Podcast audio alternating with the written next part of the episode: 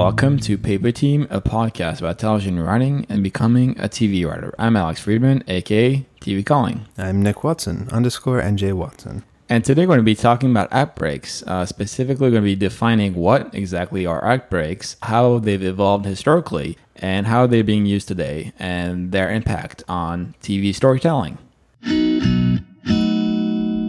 All right, well, let's jump into the first one. What exactly is an act break?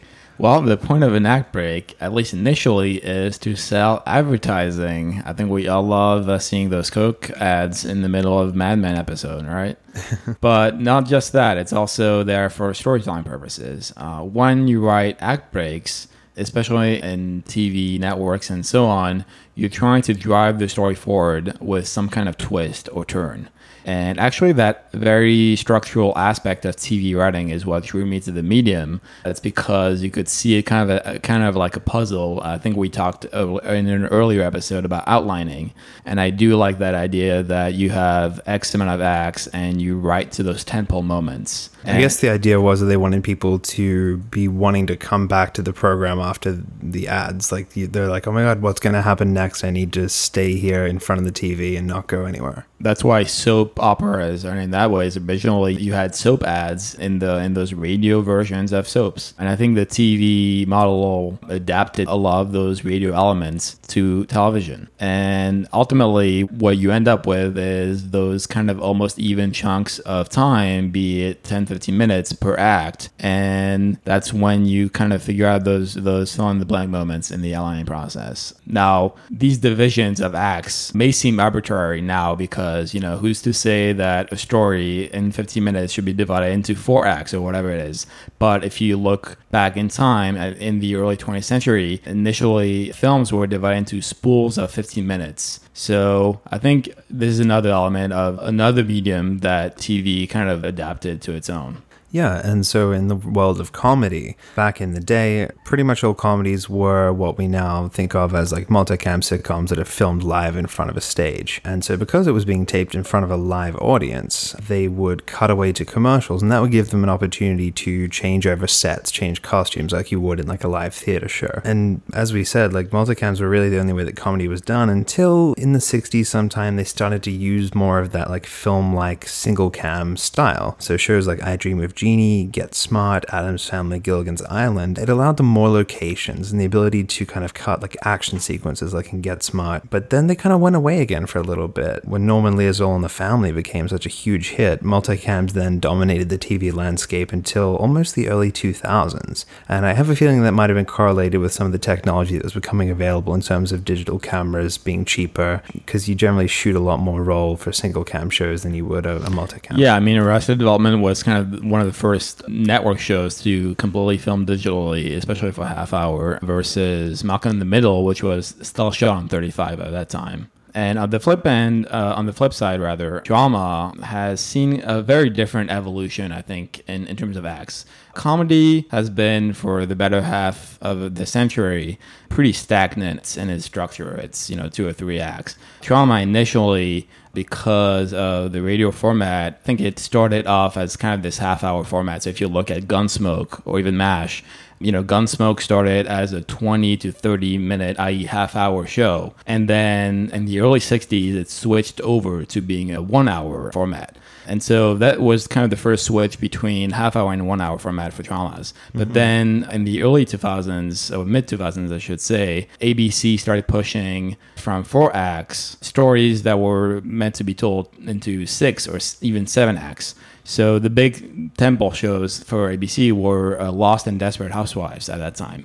And so that's when the network started pushing because of ad breaks. Mm-hmm. They wanted more ads into their programming because they would have made so, so successful on those programs. Exactly. Yeah. And it was specifically to draw more revenue in that first window. And so that's like one end of the drama spectrum nowadays, where you have instead of the just the two or three act breaks from comedy, you really have a lot of dramas that are either conservatively four or five acts on CBS or six or seven acts on ABC or even CW. And then you have your more premium uh, networks like HBO or even Netflix, OTTs that will have, technically speaking, no act breaks but a lot of shows are still written with act breaks in mind because the writers that are working on those shows either grew up on or previously worked on shows that had act breaks in them. So, despite the lack of act breaks, that's not to say that they do not have act breaks in them when they outline. When you say OTTs, Alex, you're referring to like over the top programming, top, which is generally something like HBO Go. It's like an online version of the same kind of stuff they have, but you don't necessarily need a subscription to that channel either. And that's a kind of a different, almost network in in of itself that we can talk about some other time. But it's really important to distinguish the difference between your more classic drama structure, which is for the better part of like the 60s, the 70s, the 80s, and even the 90s, this four act, if not teaser and four act structure versus what we have currently, which is for the vast majority of them, five, six, seven acts, and then the more premium variety that have no acts in them built mm-hmm. in. So again, in the comedy world, like we said earlier, traditional multicam sitcoms like Frasier, Cheers, they all used like a simple kind of two-act structure. And some of the earlier single cams in the 60s like I Dream of Jeannie were using two, although a few of them like Bewitched started to develop and use three acts in their structure. So typically in two-act structure for a comedy, act 1 is the setup, you kind of get your character into hot water and then the act break is this little mini cliffhanger in the middle where you don't know what's going to happen to them them or how it's going to turn out. And then Act Two is how you go about resolving that situation and getting them out of the hot water again to boil it down to a very simple kind of reduction of it. Another way to look at that is that your character is pursuing their plan A in Act One, and when plan A fails spectacularly in the act break, with some kind of twist or turn or reversal, causes the character to have to come up with a plan B to achieve that same goal in Act Two, where inevitably they kind of fail again hilariously due to their character's flaws or shortcomings, or they succeed in some ironic way. You know, they call it like a Pyrrhic victory. But then today, modern comedies, they are more often single cams, and as a rule, they will use three acts. And as we mentioned before, like a teaser and a tag are very common short elements on either end of the show. So multicams these days are still actually using two acts plus the tag and teaser. So Two and a Half Men, Big Bang Theory, Two Broke Girls, they're all two act structures. Even some animated shows like Rick and Morty actually uses two acts. But the vast majority of modern network single cams will use a three act structure with the teaser and tag. Now, where it gets kind of complicated is some of the cable and streaming shows because, like Alex said, they aren't forced to write to act breaks. They can kind of bend the rules. So on HBO, you've got Silicon Valley and Veep, maybe like Love on Netflix, for example. They don't write act breaks into their scripts. But returning to the three act structure, it's almost like a movie structure, but on less of a grand scale.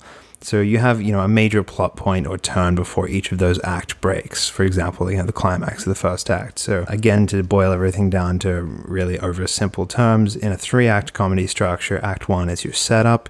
You've got an inciting incident that starts everything off, and then by the Act One climax, Act break, you're encountering your first major turn or problem. Act Two, things are slowly getting more out of control. The different storylines are converging, and then at the Act Two climax and Act break, you have a really major turn or setback to the point where we probably think there's like no coming back from this. How are they going to get themselves out of this situation?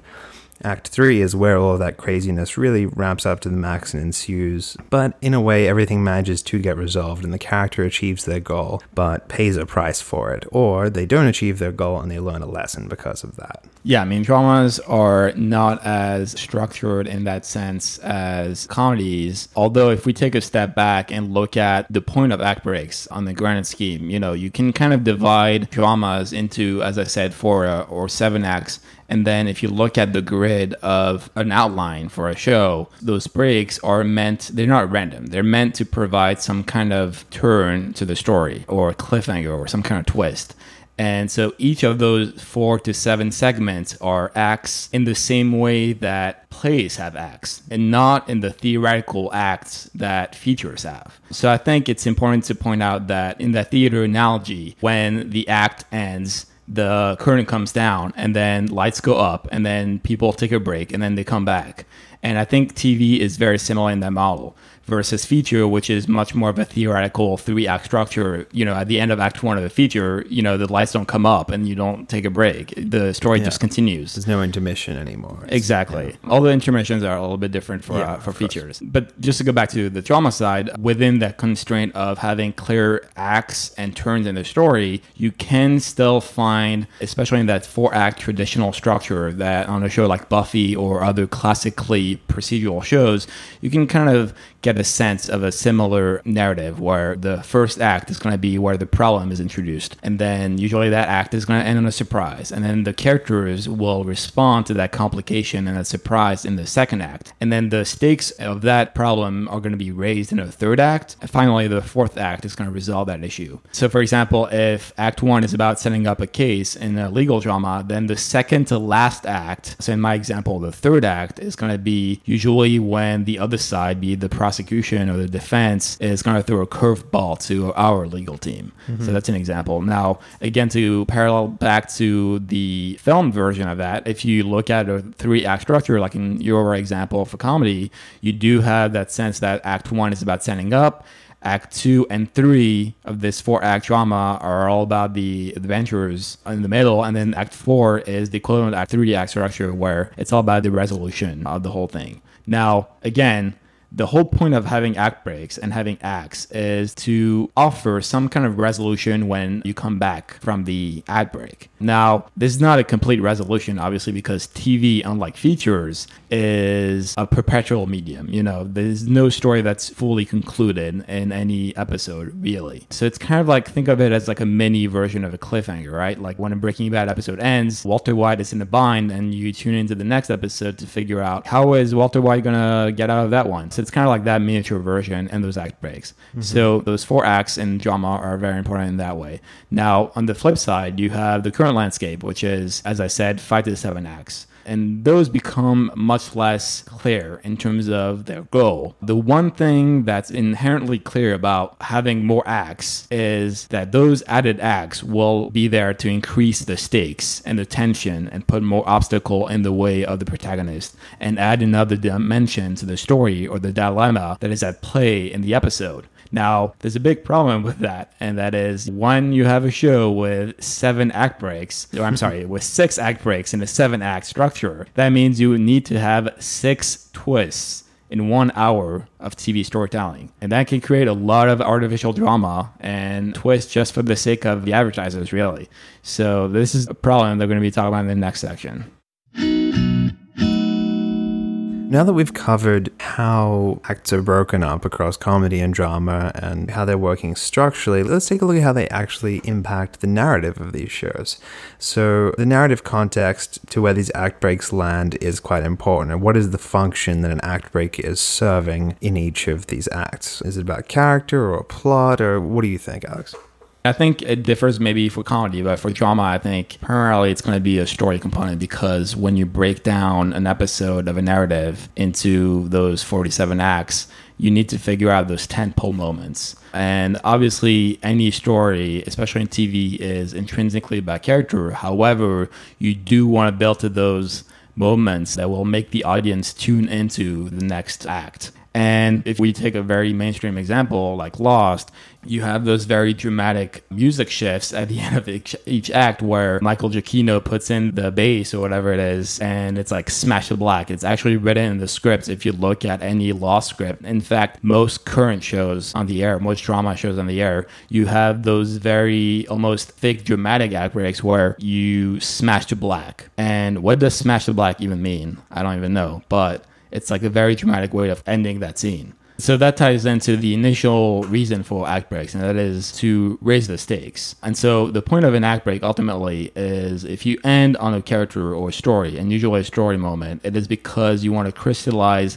everything that you've set up in that act. You know, if you compare it to the theater again, it's like a coup de théâtre, as we say in French, where it's this iconic moment at the end of an act that makes you go, whoa, Like it makes you go, holy crap, I need to like tune into the next act of that theater. Well, not tune in. Or for, for like a really over the top version of that in the soap operas, it's when they are sitting with the camera on everyone's face in turn for a couple of seconds at a time as everyone's like letting this latest plot reveal sink in before they cut to the commercial, you know? Exactly. I mean, in, in drama, that's pretty much what half of the shows on there do at this point. It's mm-hmm. not necessarily just the story reveal and fade to black. It's truly reaction shot of someone looking into the camera or looking distantly at this other character and then cut to black. And that's what most dramas act breaks look like currently on the air. Now, you can look at other less plot heavy shows like Parenthood or 30 something, which are more family dramas. And those tend to raise questions tied to the story, but more about the characters. And that is because the story is about the character's identity, like relationships, religion.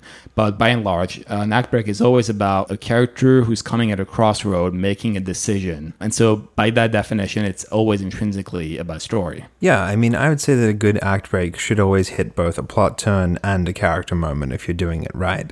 A plot shift is always necessary at an act break in some way, but at least in comedy, you can kind of sometimes forego the character implications. We're not sitting there taking in someone's reaction on the act break of a comedy a lot of the time because in most sitcoms, characters don't truly change or have season arcs like in a drama. So moments of character change like that are a little less important than the actual twists and turns of the story. You know, you can have an episodic character arc. So, for example, like Homer sees the world from Lisa's perspective when he tries to become a vegetarian, but inevitably by the end of the episode, he's going to be back to that same crusty burger munching slob. So, that said, even if a character isn't substantially changed by the unfolding events, they should still be invested in and affected by them. So, if Mr. Burns fires Homer as a result of his buffoonery, he's going to care and he's going to react to that plot point, regardless of whether or not it will make him a different person in the long term, because it won't.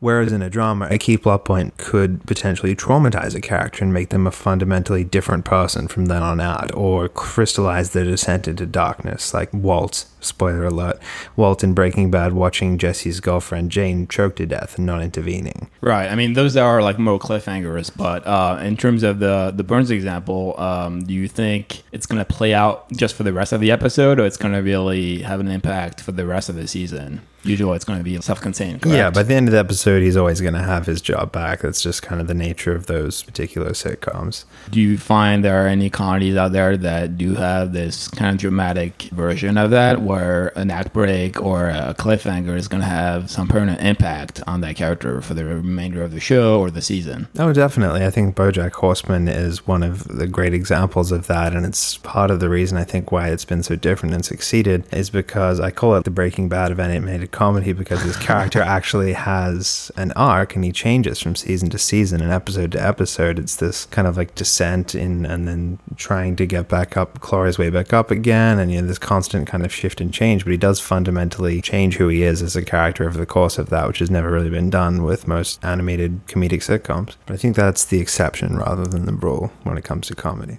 Yeah, I mean, I agree that it's the exception. Although there's a trend now where a lot of comedies are, I feel, offer a lot more story than just the jokes. Totally. It's it's certainly evolved. You're the worst is another example of that where the character of Gretchen is developing over the course of the seasons, the character of Lindsay, you know, people like that. So it's it's not as much of a hard reset world anymore, but as we're talking about the traditional kind of stuff, that would usually be the case. Yeah, I mean, the, the drama example would be something like 24. That'd be the most impactful act break ever, where literally you have a clock at the end of every act just telling you how much time is left in the episode. And I think that's a really poignant, story driven way of echoing that act break mentality. So, Alex, you mentioned that the number of acts is being inflated, particularly on broadcast drama. So, how does that affect the pacing? Does it slow it down? Does it speed it up? Yeah, it actually speeds it up a whole lot. You know, as I said, that extra act or two or three is there in the middle. You know, it's not at the end. It's just placed in the middle and just expands that middle phase of the episode where you're just continuously amping up the stakes.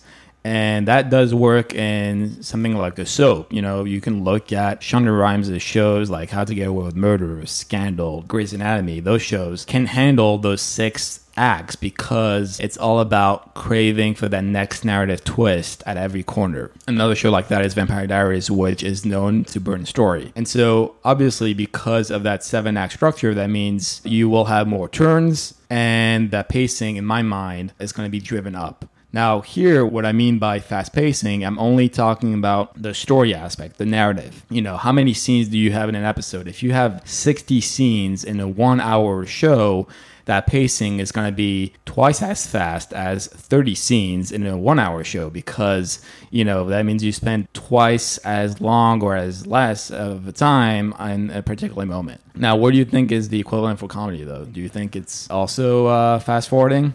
I think it's a slightly different situation, but if I had to draw comparisons to your kind of Shondaland shows versus HBO in comedy, you'd be looking at very fast paced stuff, would be those classic like NBC comedies like 30 Rock or even Kimmy Schmidt because it was developed for NBC, even though it's now on Netflix. So very kind of like lots of cutaways, lots of action, lots of things running around happening versus yeah more of the comedies that are coming out on things like netflix like judd apatow's love which is kind of not written with acts it's almost meandering slice of life mm. kind of comedy so for you your spectrum is like on one end you have love right which is more about living in the moment staying with the characters for mm-hmm. a beat or three beats or five beats mm-hmm. and then the other end is going to be your 30 rock where it's just cutaway jokes after cutaway joke yeah many um, more characters to get between lots of different storylines happening right then i feel like for the drama equivalent, it'd be in the love end, you'd probably have more the premium network, like HBO, obviously, but even AMC occasionally, like Mad Men. In case you did not know, Mad Men is not written with act breaks. You know, it's written without acts, but then AMC in production puts in the act breaks. Matthew Weiner doesn't care for act breaks.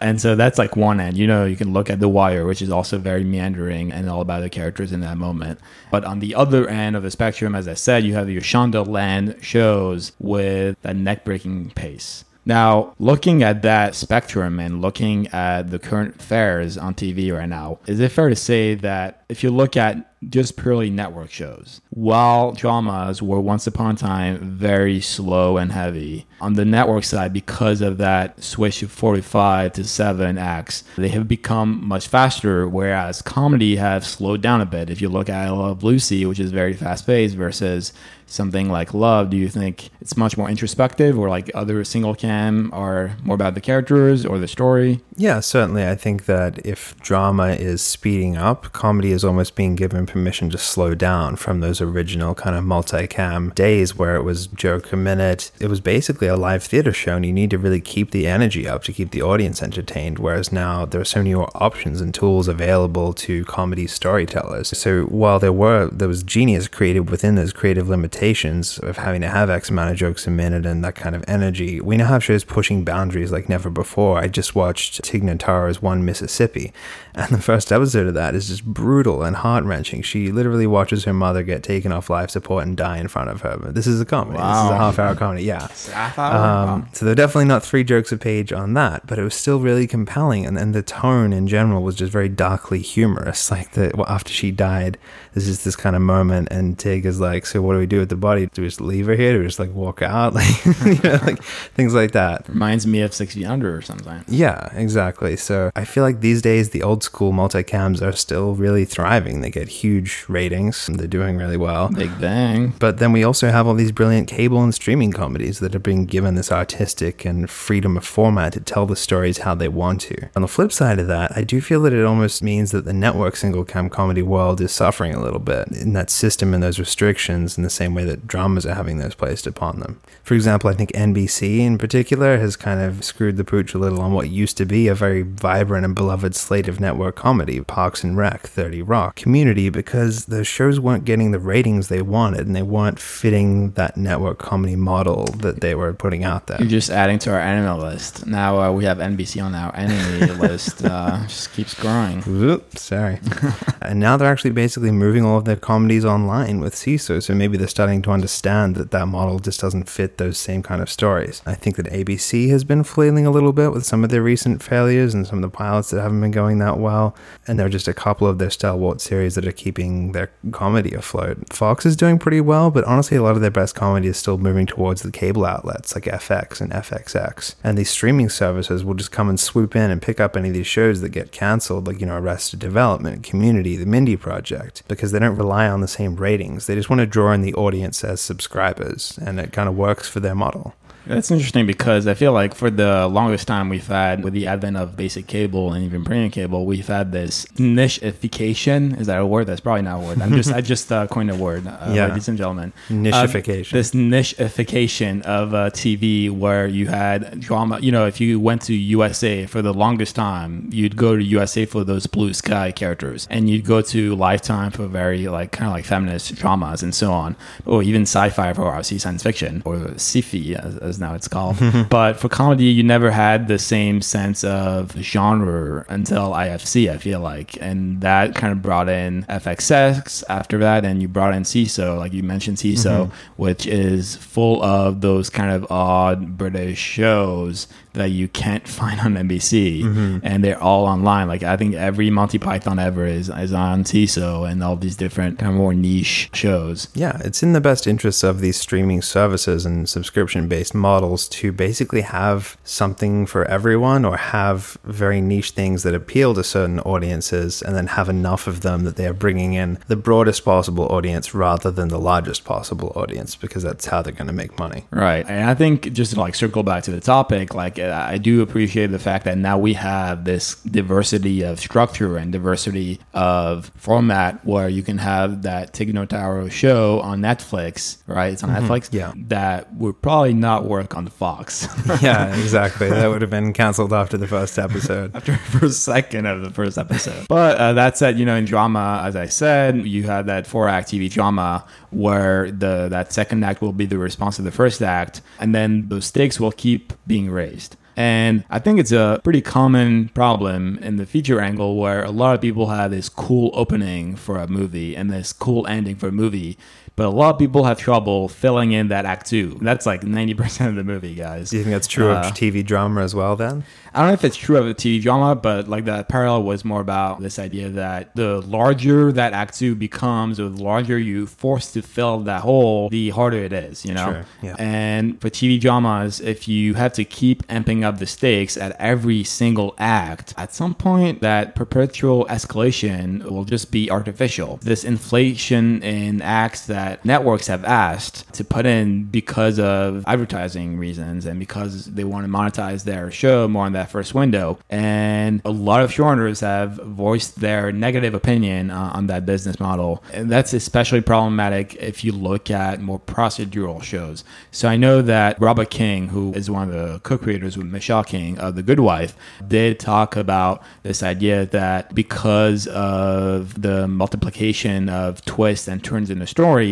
you have what he calls this Bruckheimer-esque explosion storytelling. And what that means is you have to smash to commercial on a huge action moment or huge blockbuster story reveal. And that can work for some soapy shows like Shonda Rhimes shows, but that probably doesn't work for more low-key introspective shows like The Good Wife or even Mad Men for that matter. Yeah, I feel like in a way you're almost risking making it comedic by going to that level of drama. It's like if I had to get up and go over there to grab a glass of water, and when I stand up, I trip over on my face, and then I have to. Smash to black. Yeah, that's Act One. Like, then I stand up again, and as I'm walking, a cat runs under my legs, and I fall over again. Smash to black. What? Act Two. Get up, and I go over there again, and suddenly the fan falls on my head, and then we we freeze frame as the fan's coming down on Oh my me. god. And- Tune in next week, right? and then eventually, after all of these like crazy obstacles, I get there and I get my glass of water and I drink it. And then, and then it's tea. oh, oh no, uh, instead of that, I'm like about to drink it and it's almost about to touch my lips. And then we smash to black. What's going to happen next Oh week? Like, you know, if you throw so many artificial obstacles that don't feel realistic or they don't feel true to the character and the story, then you're risking it be melodrama or be comedy. I mean, even a show like Vampire Diaries. Vampire Diaries is very soapy and it's on CW and so on. But even Julie Plec, who's the co-creator and, and one of the showrunners of that show, uh, voiced her opinion, a negative opinion on that constant need for twists. And I'll just like quote what she said. Now it's the industry standard to have seven acts. And the problem is you make a decision like that for business reasons, but there's a creative domino effect it was hard enough to come up with a great end of act break four times an episode in traditional TV storytelling. Soap operas live and die by those moments at the end, right before the commercial break, when something happens and everybody gasps. That's the whole point of an act out, to bring your audience back after a commercial break. Now, with a teaser, you are actually doing it seven times. That's seven woes. And of course, the other thing that has happened is your screen time has shrunk by a good minute and a half over the last couple of years. So you're looking for seven woes in 41 minutes. And when everything has to be leading to that woe every five and a half or six minutes, how do you actually let a story unfold naturally from a human place, an emotional place, and give it air and give it room to breathe? So when people say to us, you're blurring through so much story, we're like, well, you gotta, because you need the wow. Mm-hmm. And I think that's very telling about the current state of TV dramas on network, where yeah. you have seven woes in 40 minutes. And what she's referring to there as well is that networks are shrinking the amount of time that yeah. shows are allowed to be on the air to fit in an extra ad or two every now and then. So honestly, in the last five or 10 years, there are multiple minutes have been shaved off of network stories. And that's, I guess, that's again why there's such a huge benefit to being on streaming because they can go, a half hour comedy can be 30 minutes. It can be 32 minutes sometimes if it needs to be instead of like 21 to fit all the ads in. Yeah, I think Master of None varies from like 30 to or even 45 minutes, I think is an episode. But yeah, I mean, uh, what Julie Plec was bringing also on top of the reduction of time and on top of those seven act breaks is the fact that every act has to feel different. It's kind of like a flavor. You know, you got to come back from act 2 into act 3 and the tempo must have changed. The outlook into the future must have you know all these different things. And that's very difficult to do in 6 pages. You can't just do 6 pages of one thing and then switch a completely different thing and within the span of one episode. So it just complexifies it even further. So, when we're talking about these cable shows and these streaming shows that have quote unquote no acts, what exactly does that mean? Does that mean that there's no structure to these shows, that people are just kind of like wandering yeah, around just, in, uh, a, in a freeform improvisation? like, what? Wait, I do want to see a freeform improv version of Mad Men. what does that look like? I mean, I feel Jon Hamm would be pretty good at it. Yeah, I think so. Uh, but yeah, what does that look like? Well, Mad Men, as, as we said, doesn't write to act breaks. Matthew Weiner just writes like he wants, I guess. He's Matthew Weiner. He can do whatever he wants. So in my mind, you know, any good story offers catharsis, and specifically because TV writing is about building towards a climax, you know, you need those mini climaxes, no pun intended, mm-hmm. to to achieve There's plenty of them in to achieve Men. to achieve or, or, uh, catharsis. okay. This is a PG 13 podcast. So, what that means is the break to commercial comes at the moment of greatest tension and uncertainty that can translate to visual musical cues like Michael Giacchino in Lost or Morcel moments like on Gilmore Girls. But you need to bring that drama to such a point four more times to really be fulfilling because otherwise it just lays flat. Mad Men doesn't have act breaks in the traditional sense on the writing angle. So that pacing is much, much slower.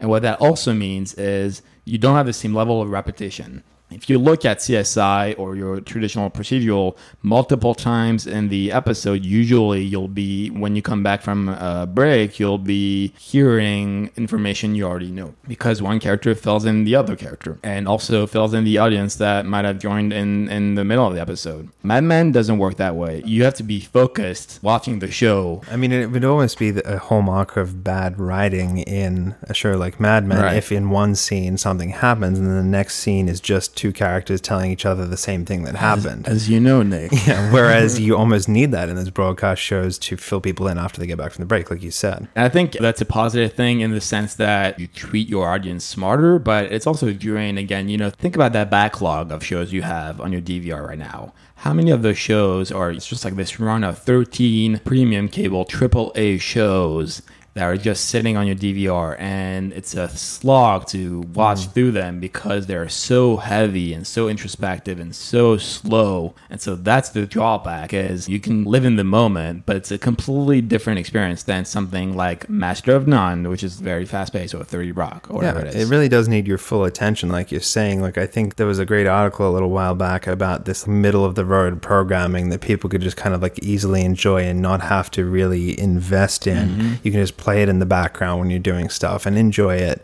but it's not necessarily high drama. So, you know, there is something to be said for making things a little bit easier to digest in that network way. features are kind of the same way. I feel like that's why Blockbuster is so successful, and that's why NCIS is still successful after 30, 50 decades. So 500 years of uh, NCIS for this counting.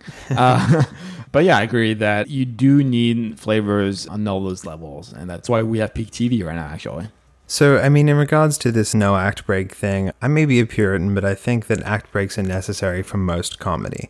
Traditional plot driven comedy thrives on structure. It's all about expectations, it's all about timing. You want to put your characters in a pressure cooker, so it helps to have these set moments that you're building towards where it could potentially explode. And then you surprise people or change their expectations. So, that's why I think it kind of helps if you can break down the story into smaller sequences, these minor victories and comic failures. They're almost self contained stories within themselves. Will Rick and Morty escape from this planet in time, which ties into a larger story of will they get the device that they need to save Jerry, which ties into will Jerry die? It's all kind of like fractal in nature. Scenes have a goal and an obstacle and an outcome, and multiple of those build into a sequence or an act, and then multiple of those build into an episode. So if you're using all these smaller pieces correctly, they fit together to kind of build the appropriate tension and suspense and character journeys that will help you come to a satisfying and comedy hilarious conclusion. Now that said, there are a lot of character-driven slice of life stories, and they're less about these huge plot turns and twists and more about character moments and journeys. So in comedy like Louie or Love, even a lot of the episodes of Bojack Horseman, depending on which one, those kind of act break plot twist moments are less important. You know, in Bojack, it's usually less about these crazy plot curveballs being thrown at him than it is him trying to overcome his own vices and flaws and just to function as a person and save the relationships with the people around him. In a show like Curb Your Enthusiasm, it's more about how Larry David's character reacts to a situation and the hilarity and the consequences from that, rather than him actively, doggedly pursuing some physical goal. Again, that's an HBO show, so in that way it has that freedom. So, in that respect, I think act breaks are less needed to twist and turn the plot in these kind of shows. But regardless of whether you're actually physically writing in end of Act 1, start of Act 2 on a page, you can still usually break up story into distinct sections and units of meaning after the fact, like Alex said you do with features. A moment like Larry tries to apologize for his earlier remarks, but in doing so offends these people even more, and now he's far worse off than he was before, is a clear kind of act break or climax moment within a story, even if it's not written like that on the page, for example. So it's not like writing without act breaks on the page makes you immune to rules or guidelines of story and structure. It just gives you a little more freedom to play around with them or change when they arrive. What do you think is the future of act breaks in comedy? Do you think we're going to see ever a four or five act comedy half hour? I wouldn't be surprised if there already is one out there that I just don't know about yet. I think the format of all these things, particularly comedy, has been changing so rapidly that anything is possible. And there are half hour dramas, and I guess there are probably some hour long comedies.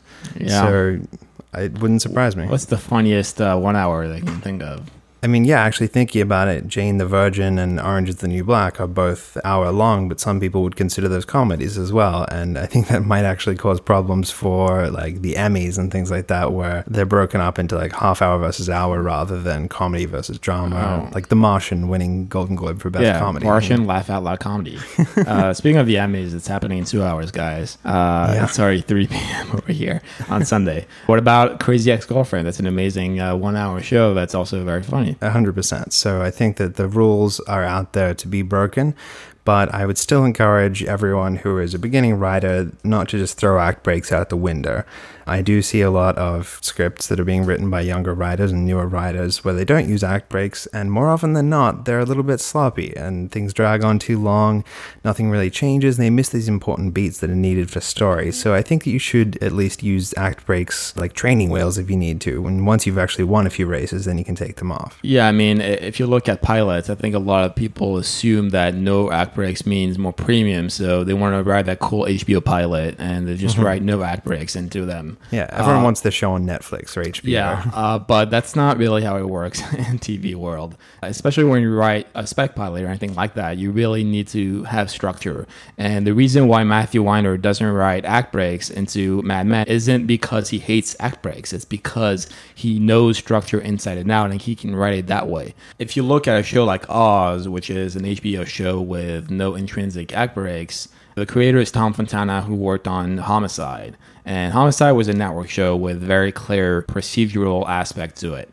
And just because you want to imitate someone who has done this amazing premium cable network show doesn't mean you should just imitate that version of it. Act breaks, especially when you break when you're first starting out, are very important for comedy, of course, but also for drama. I believe that it even makes the task easier when you're outlining. You have that grid that you can fill the blanks in, and you can sort of figure out the tempos of what's the end of Act One, what's the end of Act Two, what's the end of Act Three, and so on. And then you can fit into that puzzle whatever you want and whatever you need, and that's easier than having this kind of like esoterical blank page of all right, I'm just gonna write straight like 60 pages with no acts. It's just gonna be this like feature-esque experience. I mean, the structure is always there. It's just more under the surface in those those shows that are written without act breaks, and it's kind of like those more experienced writers, like Alex said, have that already drilled into them, and they're able to then bend and break the rules. That's why you should always leave an act break. And now let's look at some takeaways. Number one, act breaks do have an important narrative function. They're not just cosmetic or there to sell ad space. Number two, be aware that act breaks change dramatically, pun intended, by genre and network. But generally speaking, they are between two and three acts for comedy and five and seven for drama, or no acts for OTTs. And number three, some shows don't write to act breaks, but it doesn't mean they don't have structure. What are some resources we can give our listeners today, Alex? Well, I mentioned earlier an interview featuring Robert King from The Good Wife, as well as other genre level people. And there's an excerpt from a book called Genres based on the movie Push by Sapphire. The movie, the movie Shriners that our good friend Jimmy Wynn helped produce. And so this book talks obviously about the shortening of things in TV, but this excerpt is specifically about act breaks and specifically about the change in narrative structure that currently befalls every drama and TV show on TV. Nice. On my part, I have an article from The Atlantic, which is called Cracking the Sitcom Code. And it basically breaks down that fundamental sitcom formula that everyone is familiar with, at which point certain things happen in the stories and how that's all broken up. So take a quick look at that. Wait, so uh, is Tom Hanks involved in this version of the sitcom code? yes, it's written by Dan Brown, so prepare to have a hard slog. Okay. oh enemy number 93, Dan Brown. And that brings us to the end of our episode. We would like to thank everyone for investing your time and listening to us. We would also love some reviews, like these awesome ones that we're going to read out, but you can leave yours at paperteam.co slash iTunes. And the first review we're going to read today, uh, hopefully positive, right, is by your friend Lori, who says... Your friend or my friend? Is it just Maybe friend? both. The friend, friend of the podcast. Friend of the podcast, Lori, who says... What I enjoy by this podcast is that although it is chatty and casual, it feels like the host must outline the episodes ahead of time or just do a great job editing, or both. Because the conversation moves quickly, stays on track, and is easy to follow on a lot of podcasts, it feels like the host just turn on the microphone and start talking, which can allow the podcast to feel really organic and fun, but also leads to a lot of unnecessary tangents, boring parts that I want to fast forward through, and sometimes confusing or contradictory information. I like that this podcast host respect the listener's time and put in the work to make the show entertaining and informative at the same time. Thank you, Lori. Yeah, we like to turn our microphones off and stop talking. I think that's the, the real. That's the key. That's the key.